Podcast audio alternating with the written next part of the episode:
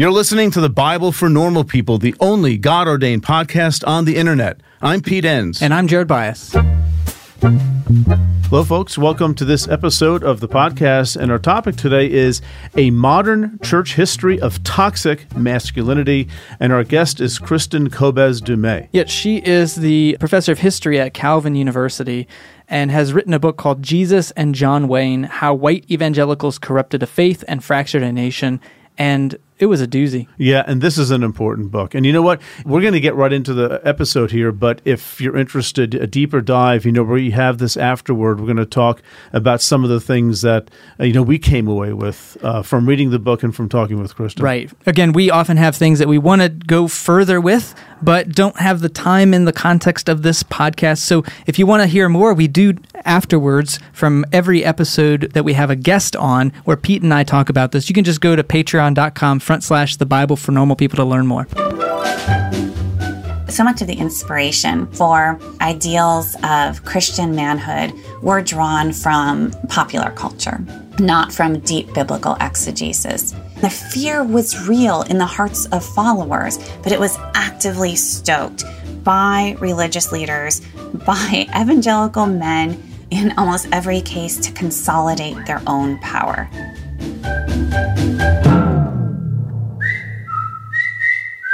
Well, it's that time, folks. It's time for us to talk about microdosing. Microdose gummies deliver perfect entry-level doses of T H C that help you feel just the right amount of good. Microdosing can help you get into a relaxed, focused zone easier and stay there longer. It has benefits for workout recovery, sleep, anxiety relief, boosting creativity, and even pain relief. You know, Jared, I have a really good friend of mine who saw that I was taking microdose gummies, and she said, can I try some? And so I gave her some of the sativa strand, and she said it has made such a difference for her at work and just in general, just feeling more alert and more focused. And it's quite amazing. So get thirty percent off your first order plus free shipping today at microdose dot com, promo code normal people. That's one word. It's available nationwide. That's microdose dot com, promo code normal people for thirty percent off and free shipping. microdose dot com, promo code normal people. Kristin, welcome to our podcast. It's great to have you. Oh, thanks for having me. Yeah, so you've written about a really not at all controversial topic, which is really, I mean, I'm not making light of it because it's really quite serious, but I guess white men and evangelicalism and sort of the the patterns of behavior that we've maybe seen over the last, I'm going to say, is it right, is it maybe seventy years or mm-hmm. is it longer than that even? A, a, but a good long time this has been brewing, and some of it is just rising to the surface now. So, which leads to the question, you know, what what led you to be interested in researching, you know, really the modern history of patriarchy and, and toxic masculinity in the American church? Yeah, so this goes back many years, more than fifteen years actually, the idea for this project.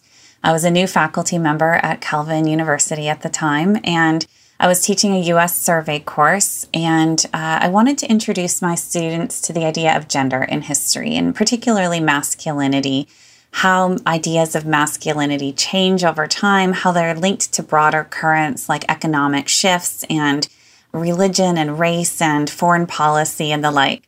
So I, I planned this little lecture around Teddy Roosevelt. And I showed my students how his particular idea of rugged masculinity was, was a product of his own times and how it was linked to American empire and American power. At the end of that class, a couple of guys came up to me and said, Professor Du Mez, there is this book that you have to read. And that book was John Eldredge's Wild at Heart. Uh. So I took their advice. I went down to Family Christian Bookstore and bought myself a copy.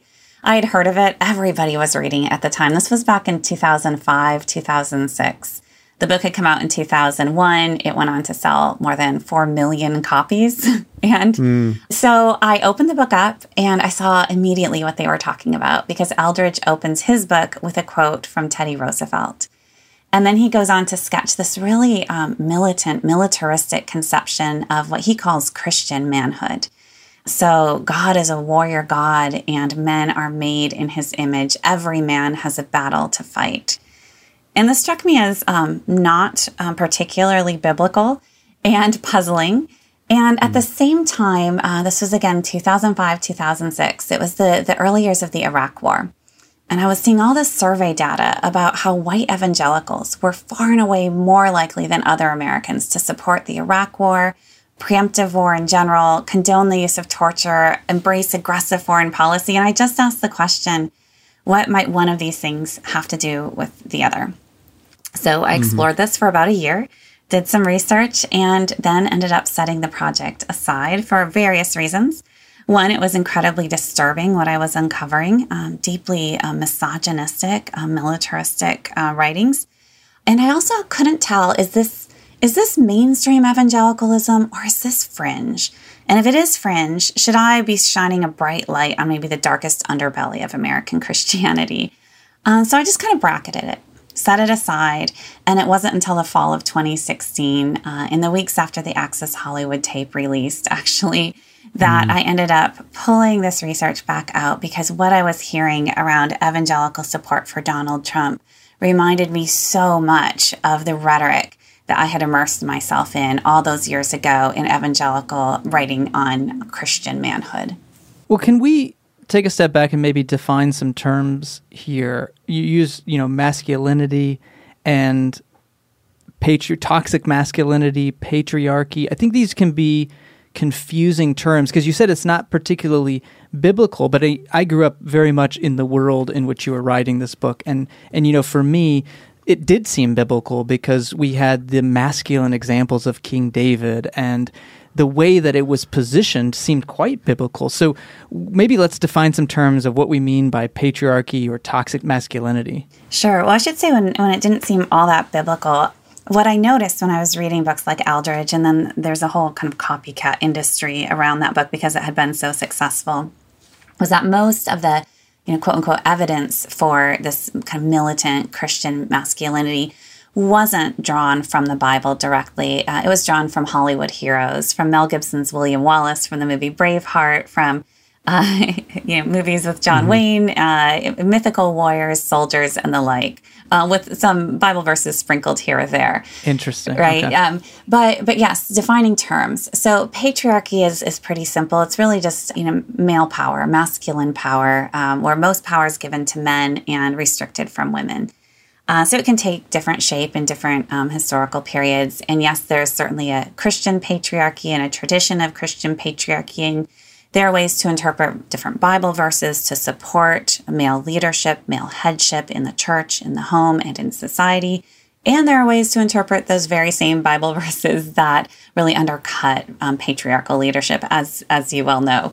So, so there's that's kind of patriarchy. Now, you mentioned toxic masculinity, which is a phrase that I don't actually use in this book, largely because I'm, I'm aware that that is a phrase that really resonates with certain people, particularly progressives, liberals, and so on, know exactly what we're talking about. And I think it really can put off conservatives. It's it's a very loaded term. So instead, hmm. I just describe things that actually could be described as toxic masculinity. And here what we're talking about more is not just the idea of, you know, maybe more narrowly masculine authority or male headship in Christian circles, but all of the kind of cultural trappings that then get built into those patriarchal systems. So it's, you know, what is it? What is a man? How did God make men? In all sorts of ways. So God made them not just to lead, but to be a kind of militant warrior leader. God filled men with testosterone, and so they have these these um, impulses that are very hard to restrain, and that's what makes them so aggressive and and and such good warriors to defend faith, family, and nation. It also, mm. you know, ha- entails ideas about sexuality, that men have a hard time restraining their sexual impulses, and so so there's all these kind of layers that get added onto male leadership attributes that are very quickly turned into, you know, all men are created this way or all men are this way, and that God designed men to be this way. And these are things that um, arguably can cause great harm to men themselves and uh, to women, to children, and, and really in terms of society and, and even international relations and so on. So they can have some really caustic effects. Yeah. You mentioned, you know, maybe not using the term toxic masculinity, but per- describing things. What are some of these examples? You you know you've thrown out uh, William Wallace and, and Hollywood, and but were there are these are there certain cultural moments over the last several decades that you would point out that that led people to identifying with this kind of Christianity or this kind of Christian manhood more than others? Well, can I ask too, Jared, just in the context? Uh, can we go back before Teddy Roosevelt, yeah. or or do you think that's sort of like a real crystallizing point, moment, yeah. practically speaking? Yeah, uh, definitely. You know, in the book, I I look back to the nineteenth century, just very briefly, more to disrupt any notion that, you know, this kind of um, more militant, rugged masculinity is just default masculinity or default Christian masculinity. Because if you look in the nineteenth century, you can find ideals of Christian manhood that are not this kind of rugged warrior ideal. Quite the opposite. To be a man is to to really master self-restraint, this gentlemanly self-restraint, right? That's this kind of Victorian Christian ideal of, of mature masculinity. Um, now, that said, you also have in the American South in particular a more rugged model of white Christian patriarchy in particular, uh, which is linked to a kind of Southern culture of honor and to mastery over not just women and children, but also enslaved people. And so you, you see that, you know, history is complicated. You can find continuity mm-hmm. and change. And, and so you can find some kind of precursors, but you can also find patterns that disrupt um, more recent time. And I thought that was really important, that things have not always been the way they are now. And then what I do in the book is I show how a particularly militant conception became combined with Christian nationalism, right? With this defense right, right. of Christian America. And then it's it's really, you can see that coming together to a certain extent in the early twentieth century with Teddy Roosevelt and in the First World War. But even then, you had liberal Protestants who were as likely to embrace this kind of muscular Christianity and Christian nationalism. And you had conservative Protestants, accepting uh, Billy Sunday, of course, but you had many conservative Protestants who resisted, uh, particularly Christian nationalism. And so it's not really mm-hmm. till the Cold War era that things come together in a way we would recognize today. Um, so the nineteen forties, nineteen fifties, when we see conservative white evangelicals linking this defense of Christian America to gender traditionalism and the idea that the man must serve as provider and protector. And given the Cold War threat, this role of protector is, is really important. And because it's a military threat, that role has to also be an aggressive military defense, and offense is usually the best defense. And so it's the Cold War era where this really does start to, to, to come together powerfully. You know, we have Billy Graham, the formation of the National Association of Evangelicals, and that's the era where, where things really come together. Yeah, I mean, what really struck me uh, in reading your wonderfully disturbing book, Jesus and John Wayne, was this Christian nationalism connection to toxic masculinity and uh, just the, the almost effortless weaving together of those things. And, you know, here we are. Um, you mentioned Billy Graham, mm-hmm. and I, again, I think I'm thinking about people who may want to pick this book up and read it, and I hope they do. And, you know, there are some sacred cows that get tipped over in the book, and uh, and and for very good reason, I might add. Could you, uh, you mind riffing a little bit on on Billy Graham's influence in this whole merger of Christian nationalism and, and masculinity? Yeah, yeah. You know, um, some responses I've gotten to this book is, uh, I, I've heard more than once, you know, you named names. And, you know, frankly, as a historian, well, I don't know obviously. how else to write. um, but yes, Billy Graham is one who, who comes under some scrutiny. Um, but really nothing that historians haven't been saying for a long time. It's just that white evangelicals have tended to tell their own histories, their own versions of events. And in that version of events, or uh, you know, Billy Graham is is this this kind of untouchable hero, all that is good in evangelicalism. And so I, I really did set out to disrupt that. One of my favorite pictures in the book is this young Billy Graham, and he's this dashingly handsome figure. And he he rose to fame and um, as a an evangelist in the Youth for Christ uh, ministry, and that was during the Second World War. And so he embraced this defense of America, of Christian America. And that was really at the center of his ministry, ex- extremely patriotic. And then he ends up being the center of this, this web that is evangelicalism, this web of institutions and popular media and, you know, magazines and radio. And and um, he's, he's really the hub. And he has this access to power, right, with the Eisenhower White House and um, a, a line of presidents um, following. And he's he's incredibly ambitious, politically speaking. And he's also, as I show in the book, an ardent supporter of Cold War militarism, of American mm-hmm. militarism, of the, the war effort in Vietnam. And in so many ways, then, he kind of re- represents what white evangelicalism becomes.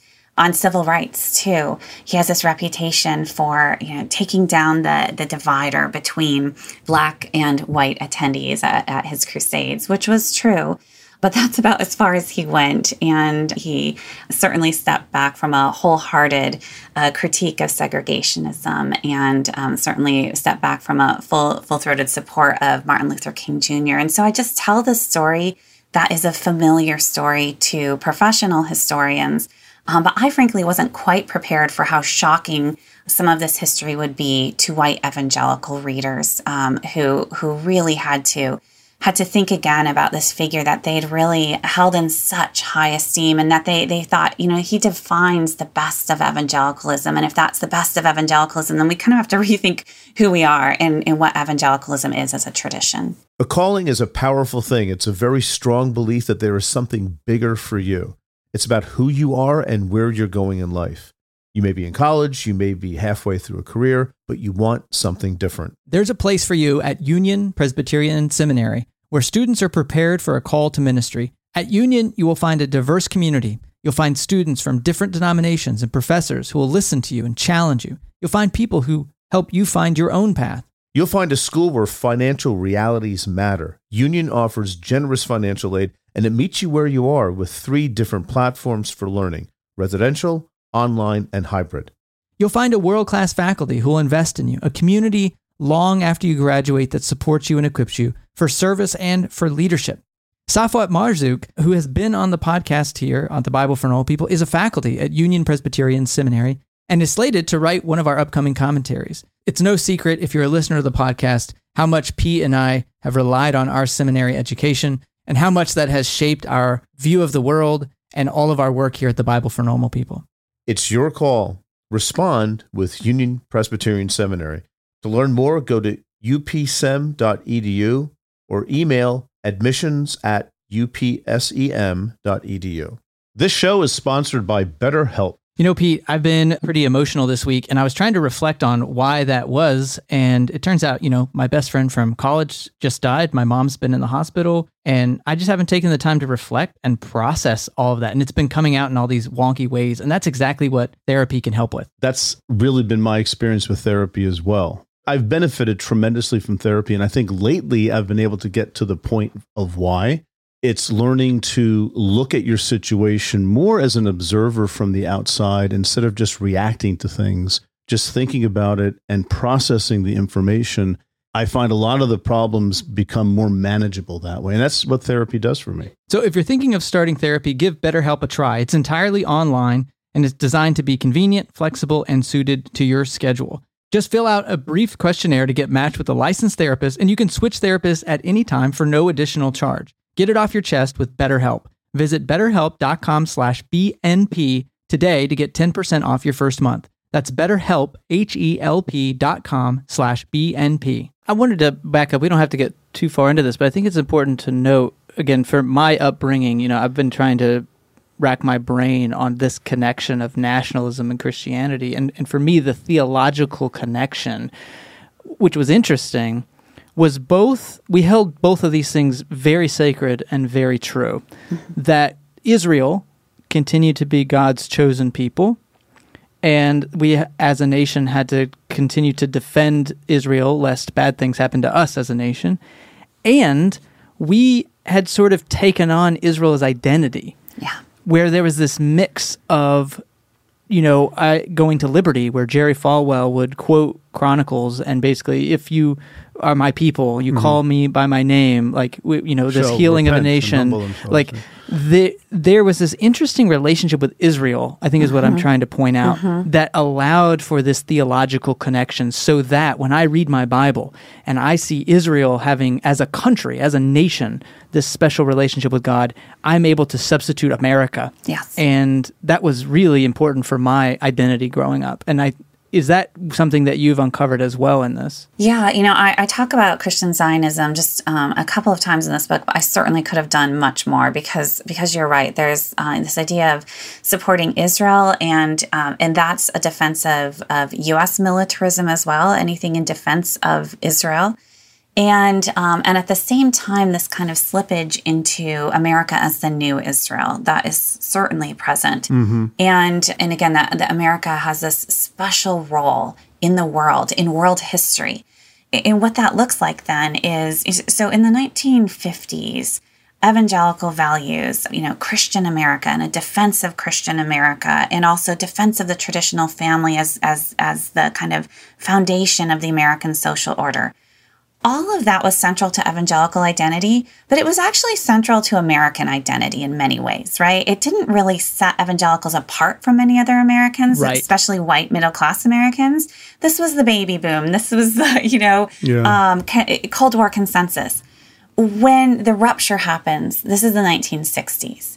And that's when these values that evangelicals held dear were abandoned by many other Americans. They start to doubt American goodness and greatness when they see what's happening on the battlefields of Vietnam. Yeah. The civil rights movement challenges ideals of American greatness and goodness on the home front. The feminist movement is challenging, you know, these quote-unquote traditional roles of women and men.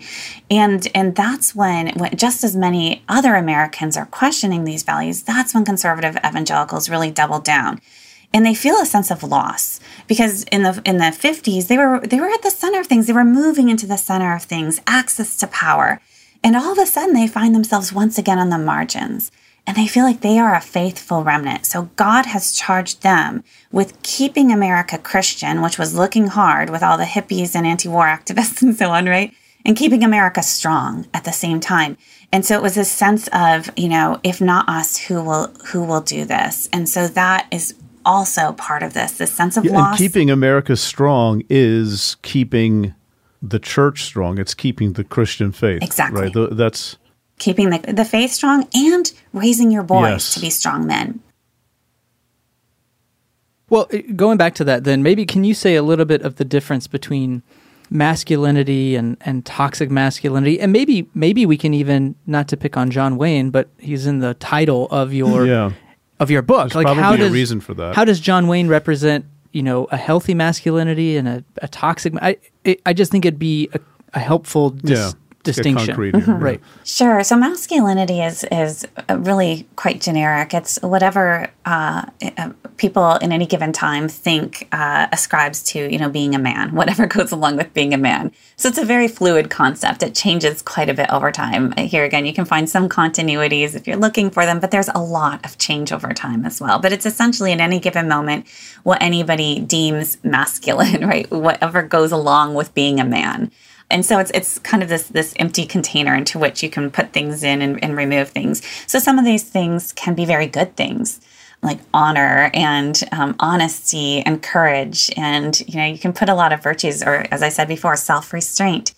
Now, when, when things move in the more toxic direction, I think that's when uh, these attributes start getting defined in a sense in opposition to, as opposite from whatever gets in the femininity mm-hmm. box, okay. right? And and that's when things get really dicey. Um, and that's exactly what we see happening in the Christian literature here. You know, folks like like James Dobson back in the seventies already will say that, you know, men and women are different in every cell of their bodies, which, you know, biologically you can make that case. Um, but then the again the kind of cultural layers that get added to that, what that ends up looking like is attributes that are considered masculine are opposite of those considered feminine. So so let's take, for example, the fruit of the Spirit.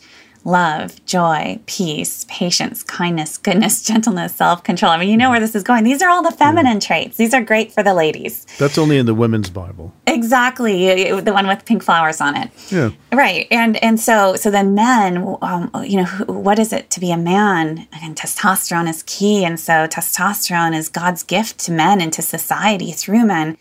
And, and the, um, the fruit of that is aggression and violence, which can be channeled, must be channeled for this greater good. But violence is key to masculinity, to being a man. And it's about power, and it's about claiming power and grasping power and holding power. And so, uh, you know, this is, as I said before, you know, it didn't, uh, when I first was reading this, didn't feel particularly biblical, because mm-hmm. as I read the scriptures and look at the model of Christ, it seems like, you know, to me, Christ is is someone who divests himself of power.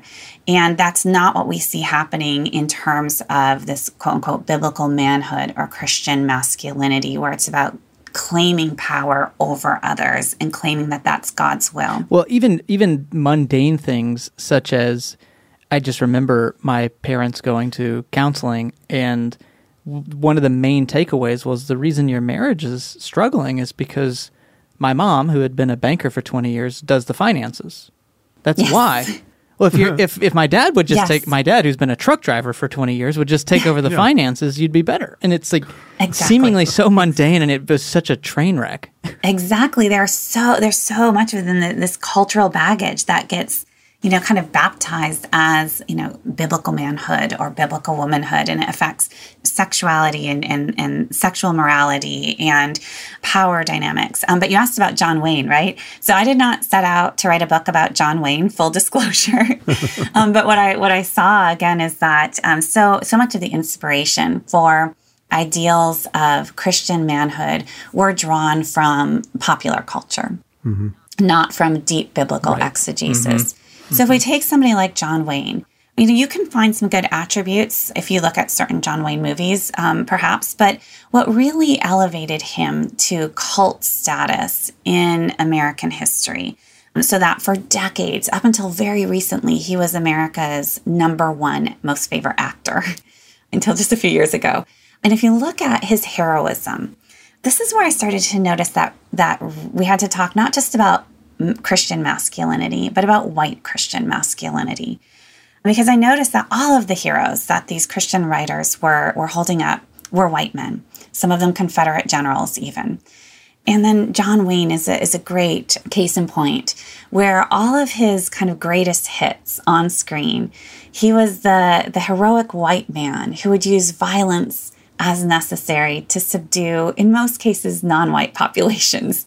So the Wild West, you know, the cowboy heroes subduing Native Americans, or else defeating Mexicans in the, you know, at the Alamo, or or um, or trying to, or you know, on the uh, the sands of Iwo Jima uh, against Japanese, or the Green Berets, Vietnamese, and so it's this this white masculine power, the need to use violence as necessary to pursue righteousness and achieve order, and um, and that fits very closely, maps very closely onto both the kind of social and political implications of this Christian militant masculinity that I was tracing in the popular literature. Mm-hmm. Yeah, so, you know, you've been living with this topic now for maybe two decades. Is that fair to say? Just about now, yeah. off and on, yes. Yeah. So, in all, I mean, in your research, is is there anything that's just surprised you? I mean, just like, I can't believe I'm reading this, or or maybe something that really irked you, you know, and, and going through these things and just looking at this relatively recent history in American mm-hmm. culture. Yeah, um, many things, honestly. I did not know what I was embarking on. Is this part two of our podcast? We need more time. right, right. Uh, like, yeah. uh, you know, one was one of the things that shocked me. Well, first, let me step back and say, you know, I, I set this research aside for, for more than a decade. But I didn't stop paying attention. I kind of kept tabs on some of the leading proponents of this militant Christian manhood. And what I saw is one after another in, in the course of the decade became implicated in, in scandals, uh, abuse mm, of power, right. and often sexual abuse, either directly or indirectly supporting friends um, who were perpetrators. And um, and so I, I paid attention to that. And uh, when I went back into the history, I was shocked at how we should have expected this, at how these ideals of masculinity and femininity mapped onto uh, kind of sex adv- advice. I read a lot of Christian sex advice manuals from the sixties and seventies up to the present. As we all do. Yeah. As mm-hmm. we all mm-hmm. as we all should not do. um, and what I found there was incredibly disturbing. You know, uh, really that blame women for abuse. Um, it's a woman's fault if uh, because uh, it, men, again, testosterone, you can't really expect them to to restrain themselves, not very much at least. So if you're an unmarried woman, you absolutely cannot tempt a, a man. And if you are a married woman, it is absolutely your obligation to fulfill your husband's every sexual need. And so if he ends up being an abuser, even of a child, um, clearly you aren't meeting his needs. It was that blatant and mm-hmm. that shocking mm-hmm. over and over again. That would be one of the things. All in the interest of keeping the system intact. Yes, yes, yeah. right. So always, always look at power, right? Who's wielding power and to what ends. Um, and then the other thing I was not prepared for that I kept bumping up against in this research that is, I think, relevant in where we are today was the question of authority. Just how important, you know, authority or, if you will, power was. Um, going back to the sixties, the seventies, this this sense of we need to reassert authority over culture, over young people, over children, over women. And um, as I was reading this, it, it it kept striking me that this is this is really um, leaning towards authoritarianism. This is an- deeply anti-democratic, and I wasn't sure what to do mm. with that.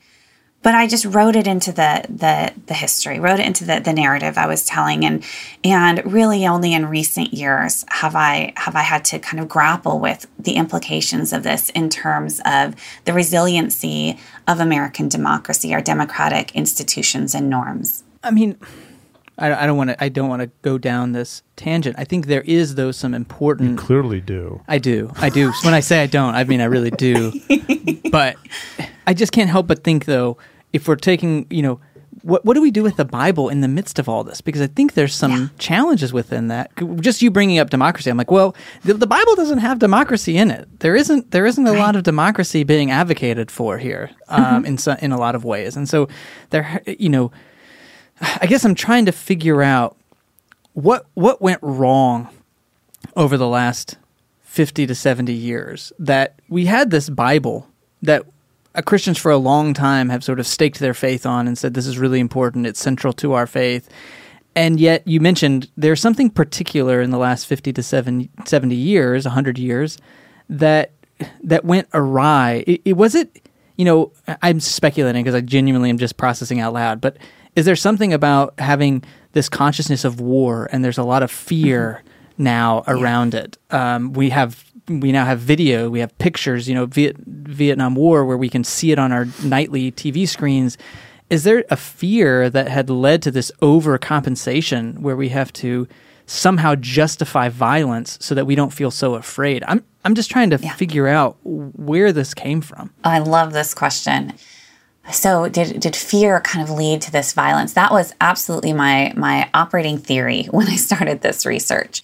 Uh, and that was, honestly, if you look at, you know, conversations around the, the twenty sixteen election and explaining white evangelical support for Trump, it was really the narrative of evangelicals were largely holding their noses, um, and, and they were just desperate. They were just so afraid to protect their religious liberty, to, you know, to kind of um, protect their very existence. And so any extreme actions were the response of fear. That was my kind of working theory.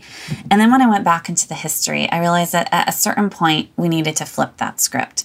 And now if you go back into huh. the Cold War era, you know, sure, um, you can see that there there was a lot of fear. Um, but then one of the questions I started asking was, who is stoking that fear? And what I saw is over and over again, which isn't to say there there weren't legitimate fears in, in you know during the era of the Cold War, but there's an active stoking of that fear, both by the government and by religious leaders in the early Cold War era, throughout the Cold War. And then I started looking at specific examples. I started looking at things like uh, Jerry Falwell Senior's ministry and uh, Mark Driscoll's church, and even the, these crazy stories of the um, the fraudulent ex-Muslim terrorists that were all the right. rage after September eleventh, right? And what I saw in each case is that the fears were real. The fears of ordinary evangelicals were very real. So, so somebody like um, uh, Falwell would, would would really incite fear in in his um, in the members of Thomas Road Baptist Church, those who followed his ministry. That you know, we have the truth here, and you cannot trust those on the outside. If they are not with us, they are against us. This kind of militant worldview, us versus them, which is kind of like a cult leader's M O, right? It is, and it's also like it's war. It's war, right? In in mm-hmm, war, if you're mm-hmm. not with us, you're mm-hmm. against us. And desperate times call for desperate measures. This is even clearer in Mark Driscoll's case, where, you know, he used this kind of war motif, the explicitly militaristic um, conception of his, his ministry, to demand absolute loyalty of his followers. Because in war, you demand loyalty. Otherwise, you're a traitor. Right. And so and, and so he stoked fear actively. You know, he had he was flanked by security guards in the sanctuary as he was preaching to to build this sense of, and, you know, don't go to that church down the road because you're going to get false teaching. And, and, and the, the consequences of this are eternal damnation. And and so, the, again, the fear was real in the hearts of followers, but it was actively stoked by religious leaders, by evangelical men. For what purposes? In almost every case, to consolidate their own power. And that's how this worked. And so I, I was able to both hold fears are legitimate and they are also manufactured. Yeah, right. Did you know Fast Growing Trees is the biggest online nursery in the U S with more than ten thousand different kinds of plants and over two million happy customers in the U S? They have everything you could possibly want, like fruit trees, palm trees, evergreens, houseplants, and so much more. Whatever you're interested in, they have it for you. Find the perfect fit for your climate and space. Fast Growing Trees makes it easy to order online, and your plants are shipped directly to your door in one to two days. And along with that, their thirty-day Alive and Thrive guarantee is amazing. They offer free plant consultation forever. We got our bushes in, and you can tell I don't know what I'm talking about because I just called them bushes. But we got them in last night. And Fast Growing Trees knows what they're called. Exactly. That's the whole point. It comes with this placard that tells you exactly what to do like you were in fifth grade, which is the exact instruction level that I needed. And it was very easy to follow. We loved the process. This spring, they have their best deals online, up to half off on select plants and other deals. And listeners to our show get an additional fifteen percent off their first purchase when using the code NORMALPEOPLE at checkout. That's an additional fifteen percent off at fast growing trees dot com using the code NORMALPEOPLE at checkout. fast growing trees dot com, code NORMALPEOPLE. Offer is valid for a limited time. Terms and conditions may apply. Shout out to Claritin for supporting this episode and providing us with samples. You know, folks, I've had allergies my whole life, and I never knew what to do with them. I didn't even know that I had allergies. But anyway, one day I went to the doctor several years ago, and I said, listen, I keep having a stuffed nose, and it's just my throat hurts, and it's horrible. And he says, have you tried Claritin D? And I said, no, I haven't. And he said, you have to. See, luckily, for those of us who live with the symptoms of allergies, we can live Claritin Clear with Claritin D. This double-action combination of prescriptive-strength allergy medicine and the best decongestant available relieves sneezing, a runny nose, itchy and watery eyes, an itchy nose and throat, and sinus congestion and pressure with ease. You know, I've been taking Claritin D for my allergies for about fifteen years, and it's been an absolute life changer.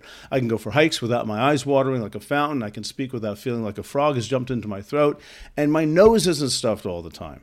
Ready to live life as if you don't have allergies? It's time to live Claritin Clear. Fast and powerful relief is just a quick trip away. Ask for Claritin D at your local pharmacy counter. You don't even need a prescription. Go to Claritin dot com right now for a discount so you can live Claritin Clear. Use as directed. Yeah, I mean, capitalizing on fear, which uh, you know many people have described uh, the Donald Trump era that way too. Yes. Right. There are some fears that people have, but these are fears are being stoked.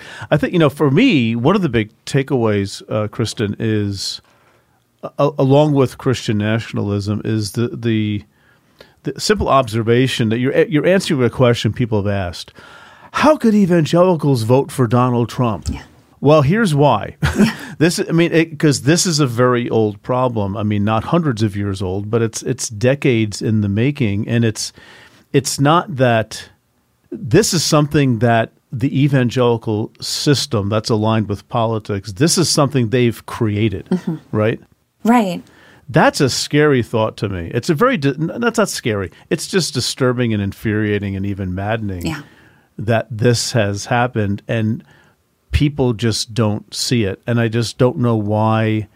Uh, I don't know. What am I talking about? I mean, wh- why do people see anything? It just it seems rather obvious to me that you can't. It's really hard to mix the gospel with this kind of Christian nationalism. Yes. And and you said, you know, they, they might appeal to Bible verses taken out of context, whatever. But, you know, the ethic of Jesus is such and such. But they take care of that, too. Yeah. They have posters of Jesus yes. who's ripped, carrying an A K forty-seven and like a bandana, you know, and yeah. he and and Jesus wants you to fight and kill people. Exactly. Exactly. This is the corrupted the faith part of my subtitle, right? It's uh, what I noticed is, you know, in the case of Donald Trump, in the case of John Wayne, uh, the, the the heroes that they looked to, the the warriors that would lead the charge, were not coincidentally men who were not actually formed by Christian virtue, right? Mm. Because they could come in and they could do what needed to be done. They would not be constrained by traditional Christian virtue at all. So they were paradoxically the most fit to protect Christianity. And again, the, the best defense is, is an aggressive offense. And that's why right. we have to see Trump in many ways, not as a betrayal of evangelical values, but as the fulfillment of those values. Right. That answers a very basic question that people have asked. Again, how, look at all the stuff that Donald Trump has done. How can Christians support him? Again, here's the answer. Yeah. Because he's an outsider who can get away with stuff. Yeah. Yeah. Right? And yeah, and they have to change Jesus then, right? Because if we're supposed to be followers to. of Christ, who is your Jesus? Right. And so they, they right. do transform Jesus into this, you know, a, a warrior leading, you know, wielding a bloody sword, charging into battle on horseback with tattoos down his leg. That's that's Driscoll's Jesus. Yeah, it is. And uh, it just I, reminds me, I don't, I was trying to look up the quote, but I think Jerry Falwell Junior, toward the end of Trump's presidency, basically m- kind of made that point yeah. of, we, you know, well, yeah, we, sure, maybe we, it's not, but I'm not voting for him because he's a Christian. Like, I'm voting him right. for him for these other reasons. I'm and, supporting him for these other reasons. And then you have the Cyrus thing, you know, yeah. here we have a secular Messiah, essentially, yeah. you know, uh, from Isaiah. And and all these things, you know, you can find biblical support, of course, for yes. anything. You can find biblical support, but there they have it, you know, and, and, uh, and I just, you know, what's what's stoking that? What's what's the motivation? You know, what I'm asking rhetorically now. It's just there's it's it's a very complicated issue, mm-hmm. and getting out of it is going to be even harder. Well, that yeah, do. let's let's go there because I, I think I want to make sure we have time to talk a little bit about this. You know, the saying, "Those who don't understand history are doomed to repeat it." So you you've done the historical yeah, research. Yeah, fix this, Kristen. What, how what do we, we do how do we steps? not repeat it? Like, what are some steps we can take to wrest Christianity from this ideology, or can can we? I mean, we're always in some ways we go from one system to the next. We can't delude ourselves into thinking we can be systemless, but yeah. are there steps that we can take here? So, you know, early on when I started writing this book in earnest, I thought, you know, I, I can change things. I'm gonna, I'm gonna hold this up, and it's, it's gonna change, it's gonna change things, and it's gonna reform um, Christianity. And then, just a few months into the research, I, I gave that up. I saw just how deeply embedded this all was, and then I just decided, mm-hmm. I'm just, I'm gonna testify to this. That's all I can do. And then I got to the end of the manuscript, preparing it for publication, and at a certain point late in the game, my editor emailed me and said, "So this is a really depressing book, Kristen, and you can't leave your readers here. You need to give them something." And so I I, I gave it some real thought, and, and I, I responded to him, "I've got nothing. I feel as depressed as you do. Jesus is coming back real right? soon." I mean, it, uh, it's maybe that's it's it's not looking good, is what I said. Yeah. And then he, he said, "Okay, I respect that." And then about two days later, another email, "Kristen, just give us something." And so that's when I went back and and I gave him the last sentence of the book, which is right. That's good. What was once done, fine, exactly. Fine. As like, what was once done might also be undone. And honestly, I felt so sheepish sending that to him. I'm like, it is not enough. And he's like, "Fine, I'll take it." and, and the book went yeah, into into right. publication, right? And and then uh, honestly, in since the book has has been out, it's been out almost a year now, and I, I'm holding to that because so many readers are holding to that phrase. There are so many readers who wow. have, I mean, I re, I've received so many hundreds of letters from evangelicals themselves, several a day, still to this day, saying this is the story of my life and I had no idea. And, you know, I think that history can help explain how their own personal stories are part of this larger story and how they have, in fact, wittingly or unwittingly been complicit in in bringing us to where we are now. And so I'm I'm hearing a lot of energy around the this question, what do we do next? How do we undo this? First, ultra important step is, is to see where we are and how we got here, right? Um, because because if we see that things have not always been this way, then we can we can figure out, okay, who made these choices? Because choices were made, and to what ends? And again, it's it's usually to enhance somebody's own power. And then we can start to say, is this where we want to be as a church? Is this where we want to be as God's people? And that's a critical first step. So I'm a huge fan of history and what it can do to open up these questions. Um, but then beyond that, this is where things get a little sketchier for me because my expertise is as a historian, uh, not advising church leaders. But I think that uh, one of the lessons that I learned from this research is, you know, how how many of us have been complicit through silence, through choosing what is safe, what is least disruptive in institutions, in churches, in families, in friend groups, of not speaking truth, because that might come with a cost. And yeah. millions of those choices over decades of time really have brought us to where we are now. So I think what, what the moment calls for right now is rigorous honesty of our own motivations.